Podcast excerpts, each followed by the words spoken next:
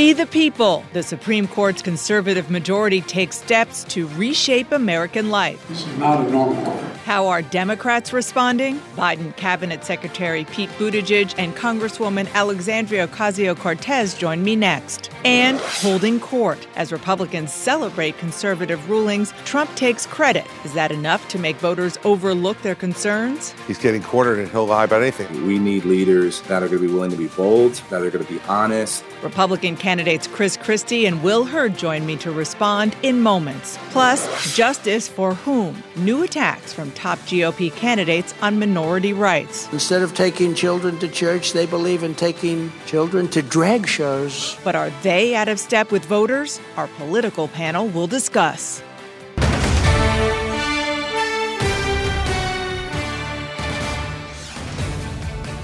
Hello, I'm Dana Bash in Washington, where the state of our union is divided six to three. Key decisions by the Supreme Court this week once again upended American life with a trio of sweeping rulings that divided Americans and moved the country to the right, prompting far reaching consequences that are only beginning to come into focus. The new decisions to gut affirmative action in college admissions, curtail LGBTQ protections, and block President Biden's controversial student loan forgiveness plan.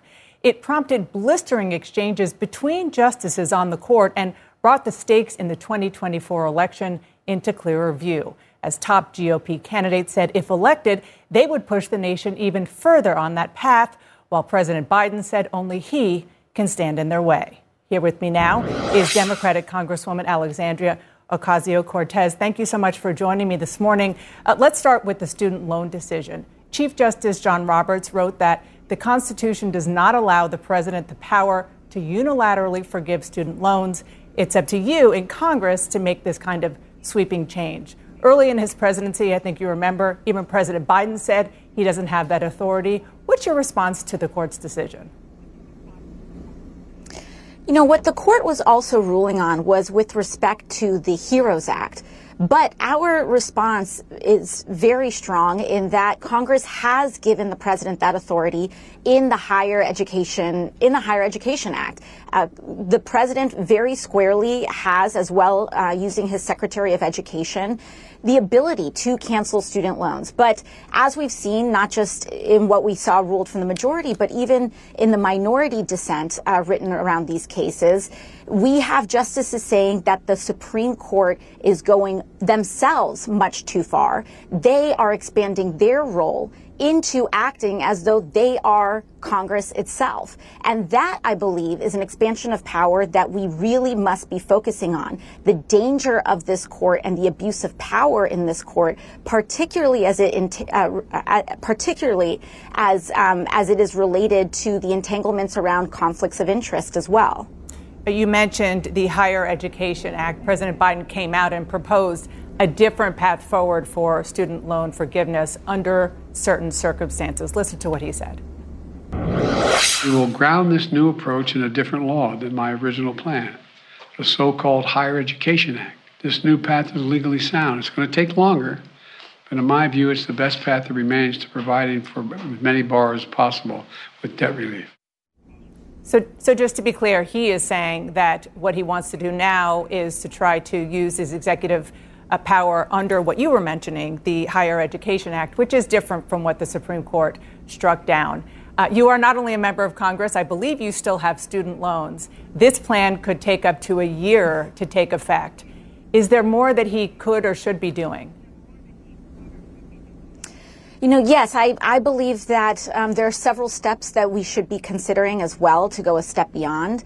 I would like to see interest payments suspended during this time, especially during that 12 month ramp up period. There are millions of people in this country that have student loan debt under uh, student loan debt amounts under ten or twenty thousand dollars, as outlined in the plan people should not be incurring interest during this 12 month on ramp period. So I highly urge uh, the administration to consider suspending those interest payments. Of course, we still believe in pursuing student loan cancellation and acting faster than that 12 month period wherever possible. What we, we have been uh, really articulating this plan using the Higher Education Administration, uh, uh, the Higher Education Act for some time. Uh, myself, as well as other members of the Congressional Hispanic Caucus, uh, met with the White House, um, you know, recently around this plan, as well as many other advocates in the space as well. And we truly believe that the president, Congress has given the, the president this authority.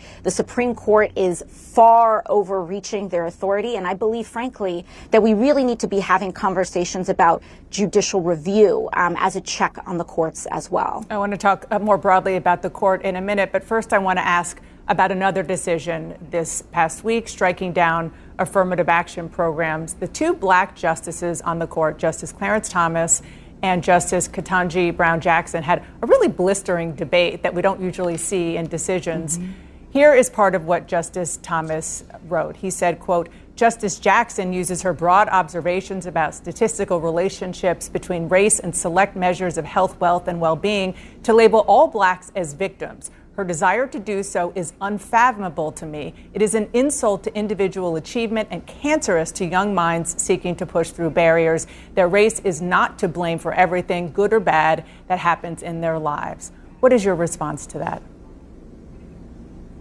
I mean, what Justice Clarence Thomas wrote there, I believe, is profoundly disrespectful. Um, to uh, to I, I, just think it was profoundly disrespectful to his colleague. It includes sweeping uh, assumptions about her worldview, whereas when you look at what um, what the response was from Justice Ketanji Brown. We saw that her dissent was grounded in fact. It was grounded in the facts of the case. It did not disparage Clarence Thomas's overall worldview, but as a matter of fact, a, a, a, nuanced critique of his analysis of the facts of the case. But for him to come out and insinuate that her opinion is due to some sort of inferior or less than, uh, you know, less than than really thought out uh, of a stance, I think it's profoundly insulting, and um, and I think that he really demonstrated his character, uh, frankly, and and his worldview in that critique himself. Congresswoman, you've called on President Biden to expand the Supreme Court to 13 justices, but even after uh, Roe was overruled last year and this past week, what we saw with affirmative action and other uh, cases. I want you to listen to what President Biden said. He said this on Thursday on MSNBC. I think if we start the process of trying to expand the court, we're going to politicize it maybe forever in a way that is not healthy. That you can't get back. That you can't get back. I'd like you to respond to that. And also, you mentioned a moment ago judicial review. Uh, are you also saying that the justices' uh, power should somehow be limited? I I truly do, and this is not a new um, this is not a new development in history. This is part of our system of checks and balances. The courts if they were to proceed without any check on their power, without any balance on their power, uh, then we will start to see an undemocratic and frankly dangerous authoritarian expansion of power in the Supreme Court, which is what we are seeing now from the overturning of abortion rights to the ruling that discrimination and frankly stripping the full personhood and dignity of LGBTQ people uh, in the United States. Th- this is, these are the types of rulings that signal a dangerous creep towards authoritarianism and centralization of power in the court.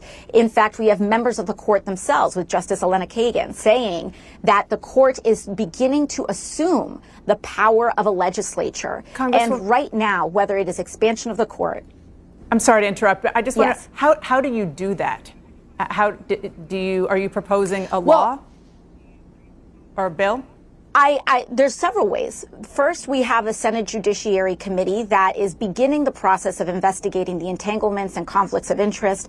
Just one to two weeks before the student loan ruling, the country learned that Justice Samuel Alito was accepting gifts from billionaires who were lobbying against Supreme Court uh, forgive or that were lobbying before the Supreme Court against student loan forgiveness. Um, just you know, just weeks before we learned that that he was accepting gifts from them um, and travel and vacations from them before he decided to uh, vote and rule in their favor. And so I believe that if Justice, if Chief Justice Roberts will not come before Congress for an investigation voluntarily, I believe that we should be considering subpoenas. We should be considering investigations. We must pass, pass much more binding and stringent ethics guidelines where we see members of Cong- uh, where we see members of the of the Supreme Court potentially breaking the law as we saw in the refusal, you know, with Clarence Thomas to recuse himself uh, from cases implicating his wife in, in January 6th. There also must be impeachment on the table. We have a broad level of tools to deal with misconduct, overreach, and abuse of power. And the Supreme Court has not been receiving the adequate oversight necessary in order to preserve their own legitimacy. And in the process, they themselves have been le- destroying the legitimacy of the court, which is profoundly dangerous for our entire democracy. Congresswoman Alexandria Ocasio Cortez, thank you so much for joining us this morning. Appreciate it. Of course, thank you. And in a separate decision this week, the Supreme Court cut back LGBTQ protections. Secretary Pete Buttigieg joins me live next. And Donald Trump appointed three of the justices and is wasting no time taking credit for those Supreme Court decisions. Chris Christie will respond coming up. Welcome back to State of the Union. Several new Supreme Court decisions will have far reaching impacts on people in the United States, including a ruling that limits protections for LGBTQ Americans on free speech grounds. Here with me now is Transportation Secretary Pete Buttigieg. Mr. Mr. Secretary, thank you so much for joining me this morning. The Supreme Court ruled, as you know, that a Christian web designer is not required to make websites celebrating same sex weddings due to her religious objections. Uh, Justice Neil Gorsuch argued that if the court had ruled the other way, then, quote, governments could force an unwilling Muslim movie director to make a film with a Zionist message. They could compel an atheist muralist to accept a commission celebrating evangelical zeal. And they could require a gay website designer to create websites for a group advocating against same sex marriage. Is there any merit to that argument?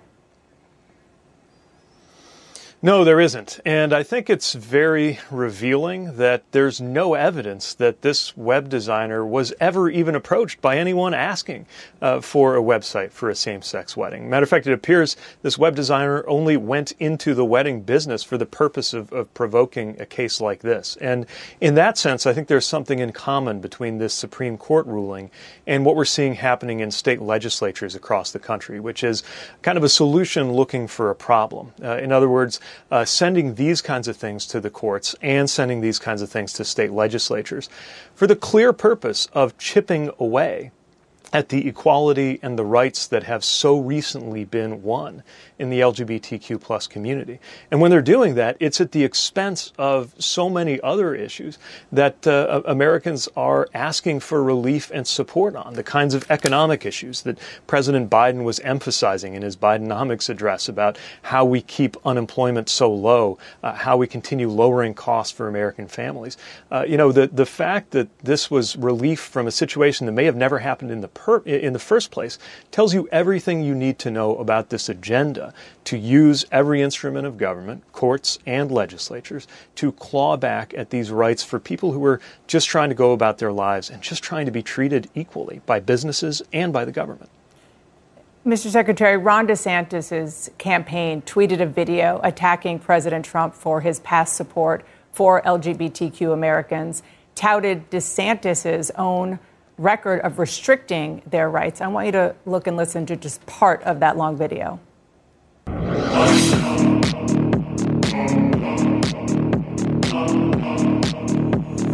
I cannot think of anything more horrifying. It really has shut down drag. Just produced some of the harshest, most draconian laws that literally threaten trans existence. What's your reaction to that video? You know, I'm going to choose my words carefully, partly because I'm appearing as secretary, so I, I can't talk about campaigns. Mm-hmm.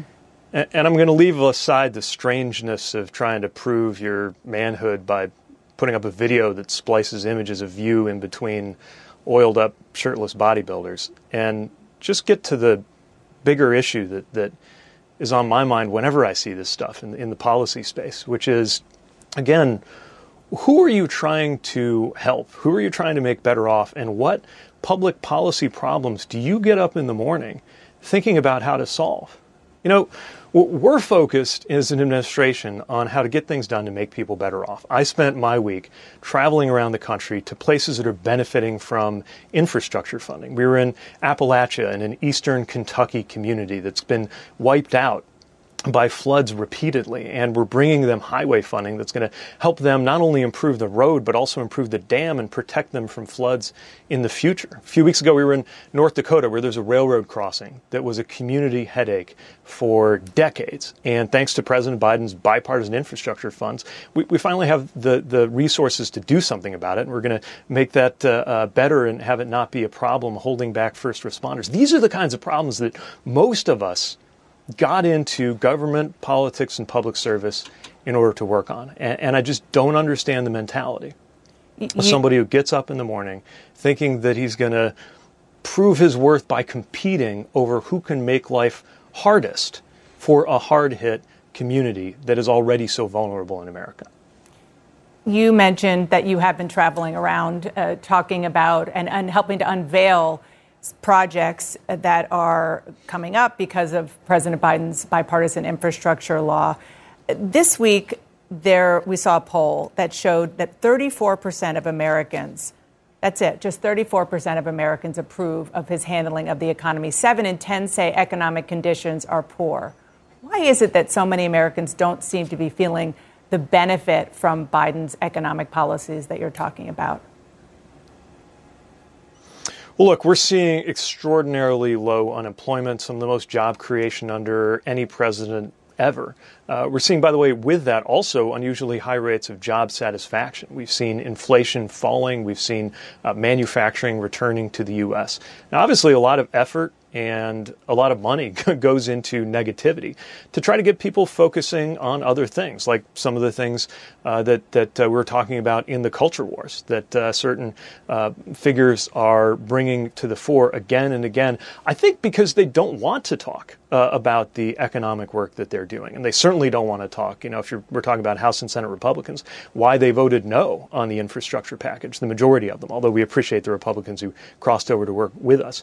Uh, you know most uh, uh, House and Senate Republicans and state legislative Republicans, they don't want to be dwelling on why they said no to $35 a month caps on insulin or any of the other issues that are really affecting people. The other thing I've noticed uh, in, in the, the way these things get uh, uh, digested in, in, in the public and in the media is when something is unambiguously good, it gets dramatically less attention. That's part of why we've been hitting the road to highlight the really good work that's going on. Uh, work that's going on in terms of long term infrastructure improvements, short term uh, successes too, like the work that Governor Shapiro led in Pennsylvania with partnership from our department to get I 95 back up and running in record time after it was taken out uh, in a fiery and tragic crash. These are the kinds of problem solving that uh, frankly, uh, there's some folks in, in Washington for sure who don't want to talk about that. They'd rather talk about other stuff. Our job is to make sure that Americans see the full picture, and that's exactly why you'll continue to see us not only hard at work in our offices, but out on the road highlighting the actual problem solving and results that we're bringing to the American people. You are the transportation secretary. It is a holiday weekend. A record number of Americans are flying uh, this weekend after days of mass cancel- uh, cancellations, rather, delays, particularly at United Airlines. The CEO of United, Scott Kirby, had to apologize for using a private jet, even as his airline was canceling thousands of flights. Does something need to change at United? You know, I'm less focused on how the CEO of United Airlines gets around and, and more focused on how millions of passengers can get around. Uh, the good news is on Friday, uh, according to TSA numbers from the screening checkpoints, we saw the most air passengers, uh, not only since COVID, but we think ever. And we saw cancellation rates and delay rates below 3%, below 2% coming into today. Uh, things look like they have quickly returned to normal uh, for the system, and United also appears to have recovered. Now, uh, we're watching more severe potential for severe weather. That's what touched off all of these problems about a week ago. Uh, but you look at where we were a year ago, where even on blue sky days with no severe weather, there were really unacceptable levels of cancellations and delays. We've come a long way. And, uh, and if you are traveling, traveling this weekend, uh, like I am, uh, certainly encourage you to go to flightrights.gov. We put out a lot of information, including information about the enforceable customer service commitments that we have secured over the last year so that you are better taken care of if an airline leaves you in the lurch. And uh, of course, at the operational level, uh, even as we're holding the airlines accountable on customer service, we're also partnering with them at the operational level to solve those tactical problems that can come up hour by hour when you have a thunderstorm, a staffing issue, or anything else. Transportation Secretary Pete Buttigieg, thank you so much. Appreciate your time. Thank you. Good to be with you. And harsh new language from the top GOP contenders this weekend following the Supreme Court rulings. We'll get reaction from Chris Christie and Will Hurd next.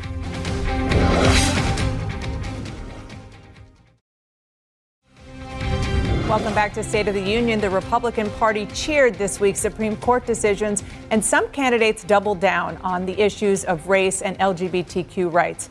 Here with me now is GOP presidential candidate, former New Jersey Governor Chris Christie. Thanks for coming on this morning, Governor. Let's start with that LGBTQ rights decision. Justice Gorsuch said in his majority opinion that all persons are free to think and speak as they wish, not as the government demands. In her dissent, Justice Sotomayor says the court, for the first time in its history, grants a business open to a public to the public a constitutional right to refuse to serve members of a protected class. Where do you stand?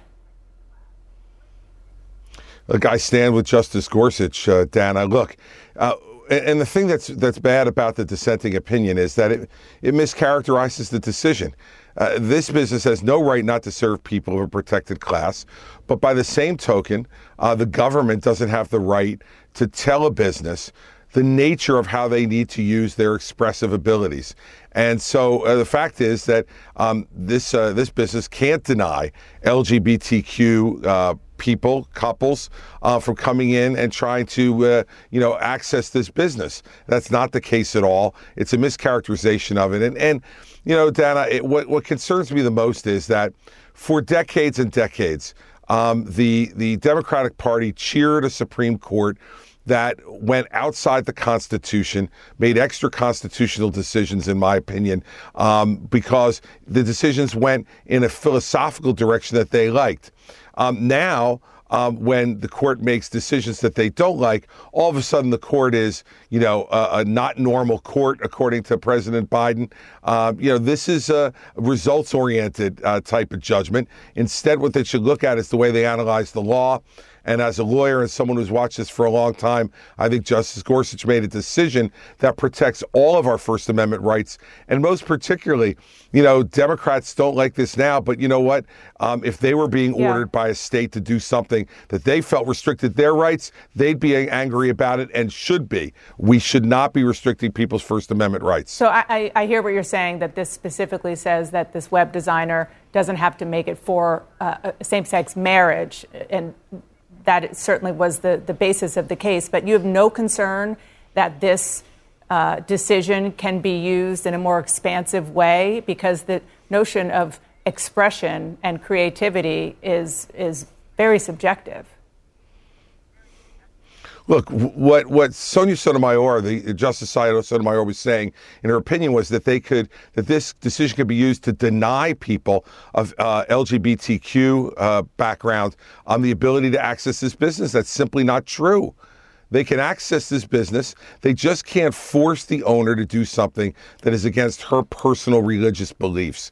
And so if they want to come in and they want a web design for their business, they want a web design for a charity, they want a web design um, for anything else that they're doing, they can certainly do that. And she knows that's true, but she's trying to inflame people um, with this decision. And it is a very narrow decision. And no, I'm not concerned that it wouldn't, because I'll tell you what would happen if someone tried to do that, um, people in that particular state would be into court immediately if they were trying to do go beyond this this decision. And I believe the justices of this court um, would stop them from doing it.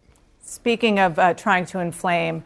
Uh, the DeSantis campaign tweeted a new video hitting President Trump for celebrating Pride Month, touting DeSantis' anti LGBTQ record as governor. I know you've seen this video. Are you comfortable with it? I'm not comfortable with it, and I'm not comfortable with the way both Governor DeSantis and Donald Trump are are moving our debate in this country. You know, we have nine and a half million children in this country every night who go to bed hungry. Um, we have 21% of our, our students in the 10th grade saying that they're using hard illegal drugs. Um, and this is the kind of stuff that we're talking about. Um, this is what I mean, Dana, that we're trying to make this country, and their debate is trying to make this country smaller. They're trying to divide us further. And it's wrong. It's absolutely wrong. We have big, big issues to be talking about here. Uh, the runaway inflation, um, how our students' educational results are down again this year across the country and non-competitive with other parts of the world.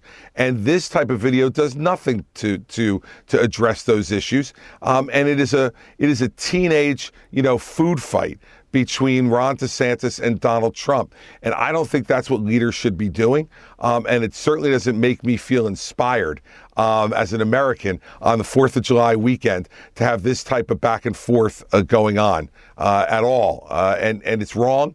Um, to be doing it, and it's narrowing our country and making us smaller. I want a country that is going to be bigger and going after the big issues that will make every American feel better about themselves, their families, and their country. You've talked a lot about uh, the former president's lies about 2020 and, of course, what happened uh, on January 6th. We learned this week that Donald Trump pressured Arizona Governor Doug Ducey in a phone call after the 2020 election to help overturn Trump's election loss. That's according to a source familiar with the matter. As you know, Trump is un- under investigation for a similar phone call in Georgia. Is that acceptable, acceptable to you, and could it be criminal? You know, we're going to let the prosecutors decide whether it's criminal or not. I did do that for seven years. And what I know is you got to know all the evidence to make that kind of judgment. Um, so we shouldn't be making those judgments till we hear all the evidence. But is it acceptable? It's absolutely unacceptable to be pressuring a governor um, or any elected official, as it was with the Secretary of State in Georgia, to try to find votes to be able to win a state that you didn't win, or to try to somehow come up with some kind of ridiculous theory um, to overturn the results in Arizona. Let me tell you why he lost Arizona. He lost Arizona for the same reason he lost Pennsylvania, he lost Michigan, he lost Wisconsin, um, and he lost Georgia because he had become a caricature of himself because he had not done the job the American people elected him to do. He had failed on his promises to balance the budget, failed on his promises to build the wall, um, and led the Republican Party to loss after loss after loss. Look, this is the kind of debate, Dana, that I want to have on the stage with right. Donald Trump starting August 23rd. And if people want to see that debate, go to chrischristie.com, donate. I'll be on the stage and we'll have that debate. One last question before I let you go. If the former president is convicted of any of the crimes that he is accused of, and that crime uh, would put anybody else in jail, should he, a former president, go to jail? Look, Dana, eh, you know, we're going to see how the trial goes. I will tell you this there is a presumption of jail with these charges. Um, and that's the, the truth of the matter. Now, at the time he'll be convicted, he would be 78 or 79 years old. Um, that also is going to be taken into consideration by any court, as it would for any other 78 or 79 year old person, about whether they would go to jail or not either. Okay. I don't want Donald Trump treated any differently than any other American. Um, and I don't want him treated worse, and I don't want him treated better. I want to make sure that the facts come out, and if a jury finds him guilty, I want a judge to make that call. Governor, thank you so much for your time. Appreciate it. Happy 4th, Dana. Thanks, you too. And here with me now, another GOP presidential candidate, former Texas Congressman Will Hurd. Nice to see you in person. Let's start with the Supreme Court's affirmative action decision. I want to read Clarence Thomas's opinion. He said, quote, individuals are the sum of their unique experiences, challenges, and accomplishments. What matters is not the barriers they face, but how they choose to confront them. And their race is not to blame for everything, good or bad, that happens in their lives. And Ketanji Brown Jackson, uh, she said, deeming race irrelevant in law does not make it so in life, although formal race linked legal barriers are gone, race still matters to the lived experiences of all Americans in innumerable ways, and today's ruling makes things worse, not better. Who do you agree with? Well, race still does matter, and that's why this case allows um, race still to be, be used uh, when adjudicating whether or not a student should be able to go to college. Uh, the reality is, is with or without affirmative action, uh, we've done a terrible job of preparing our black and brown kids to be able to go to college. When you look at the number of black and brown kids that are graduating high school but not going to college, those numbers are terrible. And so we've been failing them and making sure that they have the skill sets and the tools they need in order to get to college but also be successful uh, while they're there. Also, many of these universities, why haven't they figured out a way to educate more kids? Uh, you can take Arizona State University. Uh, 10 years ago, they had 60,000 students. Now they have over 200,000 students, and they've done that without having to increase uh, the size of their staff. So, so, so the, the root cause here is that we're not getting our kids ready for college and being able to be successful there. So you think that colleges should factor race into their admissions? Uh, colleges still can. The, the, the, court made it very but clear. They? They, they, they're able to use that because it has an impact on who they are and on their, on their life experiences and, and why they have been successful or the, or the issues that they've been able to deal with. The court also ruled in favor of a Christian web designer who mm. said requiring her to make websites promoting same sex marriage conflicted with her religious beliefs. In her dissent, Justice Sonia Sotomayor argued that this could open the door to private businesses discriminating, for example, against interracial marriages. You come from a mixed race family. Do you agree with her? Well, the, the majority in this opinion claim, explain that that does not is the case. This was about protecting a per- person's ability to express themselves. And I'll be frank, this, this decision makes me uncomfortable because we're protecting speech that I don't agree with. Um, and, and I don't agree personally with, with an anti LGBTQ sentiment. And so, so that, but we, sh- we have to be protecting the speech, even if we don't, in, we don't like or agree with that speech. That's a foundational element in, in, in, our country. Well, in 2019, you were one of only eight House Republicans who voted to outlaw LGBTQ discrimination. Your message to your party at the time was I'm paraphrasing sure. slightly here don't be a a hole, don't be homophobic. A lot of your Republican opponents are making LGBTQ rights a cultural flashpoint. You saw Ron DeSantis's video that his campaign tweeted Donald Trump's attacked Marxist lunatics and perverts in schools. Right. What's your message to them? Well, well my message is I, I wish they would focus and, and, and, focus their attacks on war criminals like Vladimir Putin, not my friends in the LGBTQ community. It is 2023. We should be talking about how do we embrace our differences because here's what I've learned as I've crisscrossed the country we're better together. And we should be having our leaders that are, that are encouraging that, that are protecting that, in order how we use our diversity to solve the major problems that we're facing. You know, we're in a new Cold War with the Chinese government. Chinese government is trying to surpass us as a global superpower. That's going to impact everybody. And we need to be making sure that we're having a competition of ideas on how to be prepared for that. We can talk about the, about the economy all day long. Um, new technologies like artificial intelligence are going to upend every single industry, not in 10 years, but in two or three years. These are the conversations that we should be talking about and having. And the way we're going to solve these, th- these problems is by doing it together. Another conversation that maybe the State Department might not have wanted us to have because they released a report mm-hmm. on, on a Friday. It's a long awaited after action report on the Afghanistan withdrawal. Mm-hmm. It found that decisions by both the Trump and Biden administrations severely undermined the stability of the Afghan government and that the State Department failed to anticipate the worst case scenarios that ultimately unfolded. What do you make of those findings? This problem in Afghanistan started under the Donald Trump administration about pulling out. And then when Joe Biden said he was going to follow through with, with Trump's intention, of course the Afghan uh, military was not going to fight. They were worried about their future and, and they wanted to cut a deal with the Taliban. The withdrawal from Afghanistan was terrible. It was done in a chaotic order. And for there were thousands of men and women that helped protect American lives over decades. and we left them there. And there was decisions by this administration that prevented people from coming out of the country when they when they could. And so this this was a debacle that hurt our reputation around the world. And it's just one more thing that our allies are questioning our ability to, to work together against common threats. And this is, this is a significant problem, and I'm glad this report finally came out. Before I let you go, are you're going to be on the debate stage. You need to get 40,000 donations, but you're also saying that you won't sign a pledge to support the nominee. That's right. I'm, I'm going to I'm work towards to hitting all the, the, the requirements, but I can't lie to get access to a microphone.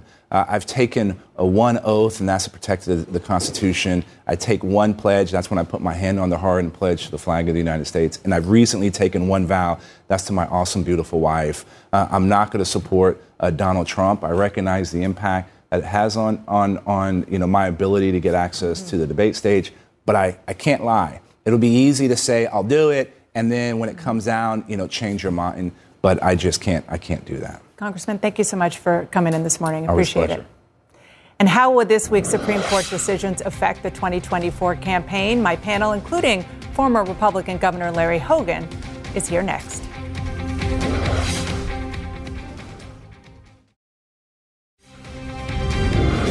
President Biden, the Congressional Black Caucus of the Supreme Court has thrown into question its own legitimacy. Is this a rogue court?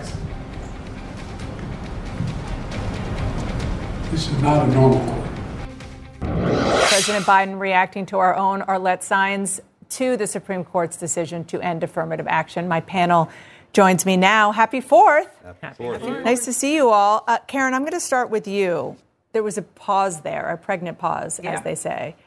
Spoke volumes. It did. I mean, look, you could tell the president was disappointed. and I would say, as a progressive, obviously, I'm disappointed. But as a political practitioner, I think and I, I think the president and most of us recognize this is an opportunity to draw a very stark contrast between our party and our values and what we are fighting for. And, Republic, and the Republican Party that was gleeful, for example, about and campaigned in 2022 against giving debt relief to our students during a, a, crisis, during the pandemic. Obviously, Roe v. Wade, that is a bright line in the sand, if you will, about what you believe about women's rights and bodily autonomy. So I think that pause represented both his frustration, but also a recognition that, again, there is a dramatic contrast between our vision and their vision for the future. Governor Hogan, you were uh, and still are not uh, a fan of, of Donald Trump and his presidency. But here you have a party that is really your party, Republican Party, that's really applauding him on all of these uh, these decisions because three of his nominees are on the court. Are you? How do you view that through the prism of 2024 and whether voters are going to look beyond some of the other issues that he has? I think it's going to be interesting to see how the voters react, and uh, I'm not uh, sure it's not going to be good for Republicans in some ways, and they're certainly going to try to take advantage of some of these decisions. I think um, you know, the, the, president's comments was, it's not a normal court. Well, it's also not a normal presidency and not going to be a normal election. It's something like we've never seen before. Um, some of these issues are certainly going to be resonating out there and probably firing up the base on both the Republican side and the Democratic side. But I think the uh, the average person is going to be really frustrated with kind of the demagoguing from both sides and people demonizing and questioning the legitimacy of the Supreme Court. While you know, they're elected officials that should be doing something about some of these problems, but they're not taking action. They're not passing laws, and they're just pointing fingers. What I think is not normal is when we have the President of the United States and Democrats and progressives like AOC earlier uh, criticizing the Supreme Court and calling their actions troublesome when the, the most recent action of the Supreme Court basically put the power of the purse back in the hands of Congress where it should be when we're talking about student loan debt. The President of the United States himself acknowledged he did not have the authority to uh, wipe away the student loan debt. Nancy Pelosi said as well that he didn't have the authority. So here he is campaigning on uh, invalid IOUs, giving false hope to college students, and now he's trying it yet again to get up their hopes because he wants their vote. So it's just disingenuous for them yeah, to criticize the court on, on this basically said the issue. same thing that President Biden and Nancy Pelosi said. They, they, agree, they agreed. He doesn't have the power. Now they have the power to go to Congress and pass a bill, but, but they haven't. But remember, we started with Congress, and Congress failed to act, and that's how we ended up where we were. And so now to say, let's go back to Congress, a Congress that, like as you just said, isn't willing to get anything done. But I'm not sure the Republican Party has any views on how you reduce college debt for people, how you address the economic true. issues. They don't. They don't talk about it. I think the president is showing himself in friction and fight in a healthy way. He's going to take on a system that isn't working for a lot of people. A lot of people know they're drowning in debt, whether you're a student, whether you're dealing with medical debt, whether you're dealing with uh, car loan debt. You're you, it's strugg- you're struggling to get uh, advancement in this generation of young kids,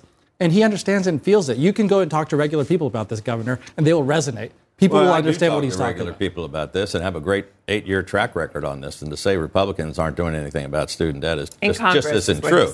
Um, look, we we uh, we spent eight years trying to make college more affordable, both at our universities, at our community colleges. We made, took action to provide free community college for people that Same with on the president. Right? That was the president's idea. We also uh, took action to make sure that the, the state the state taxes were deductible based on the interest on student loans.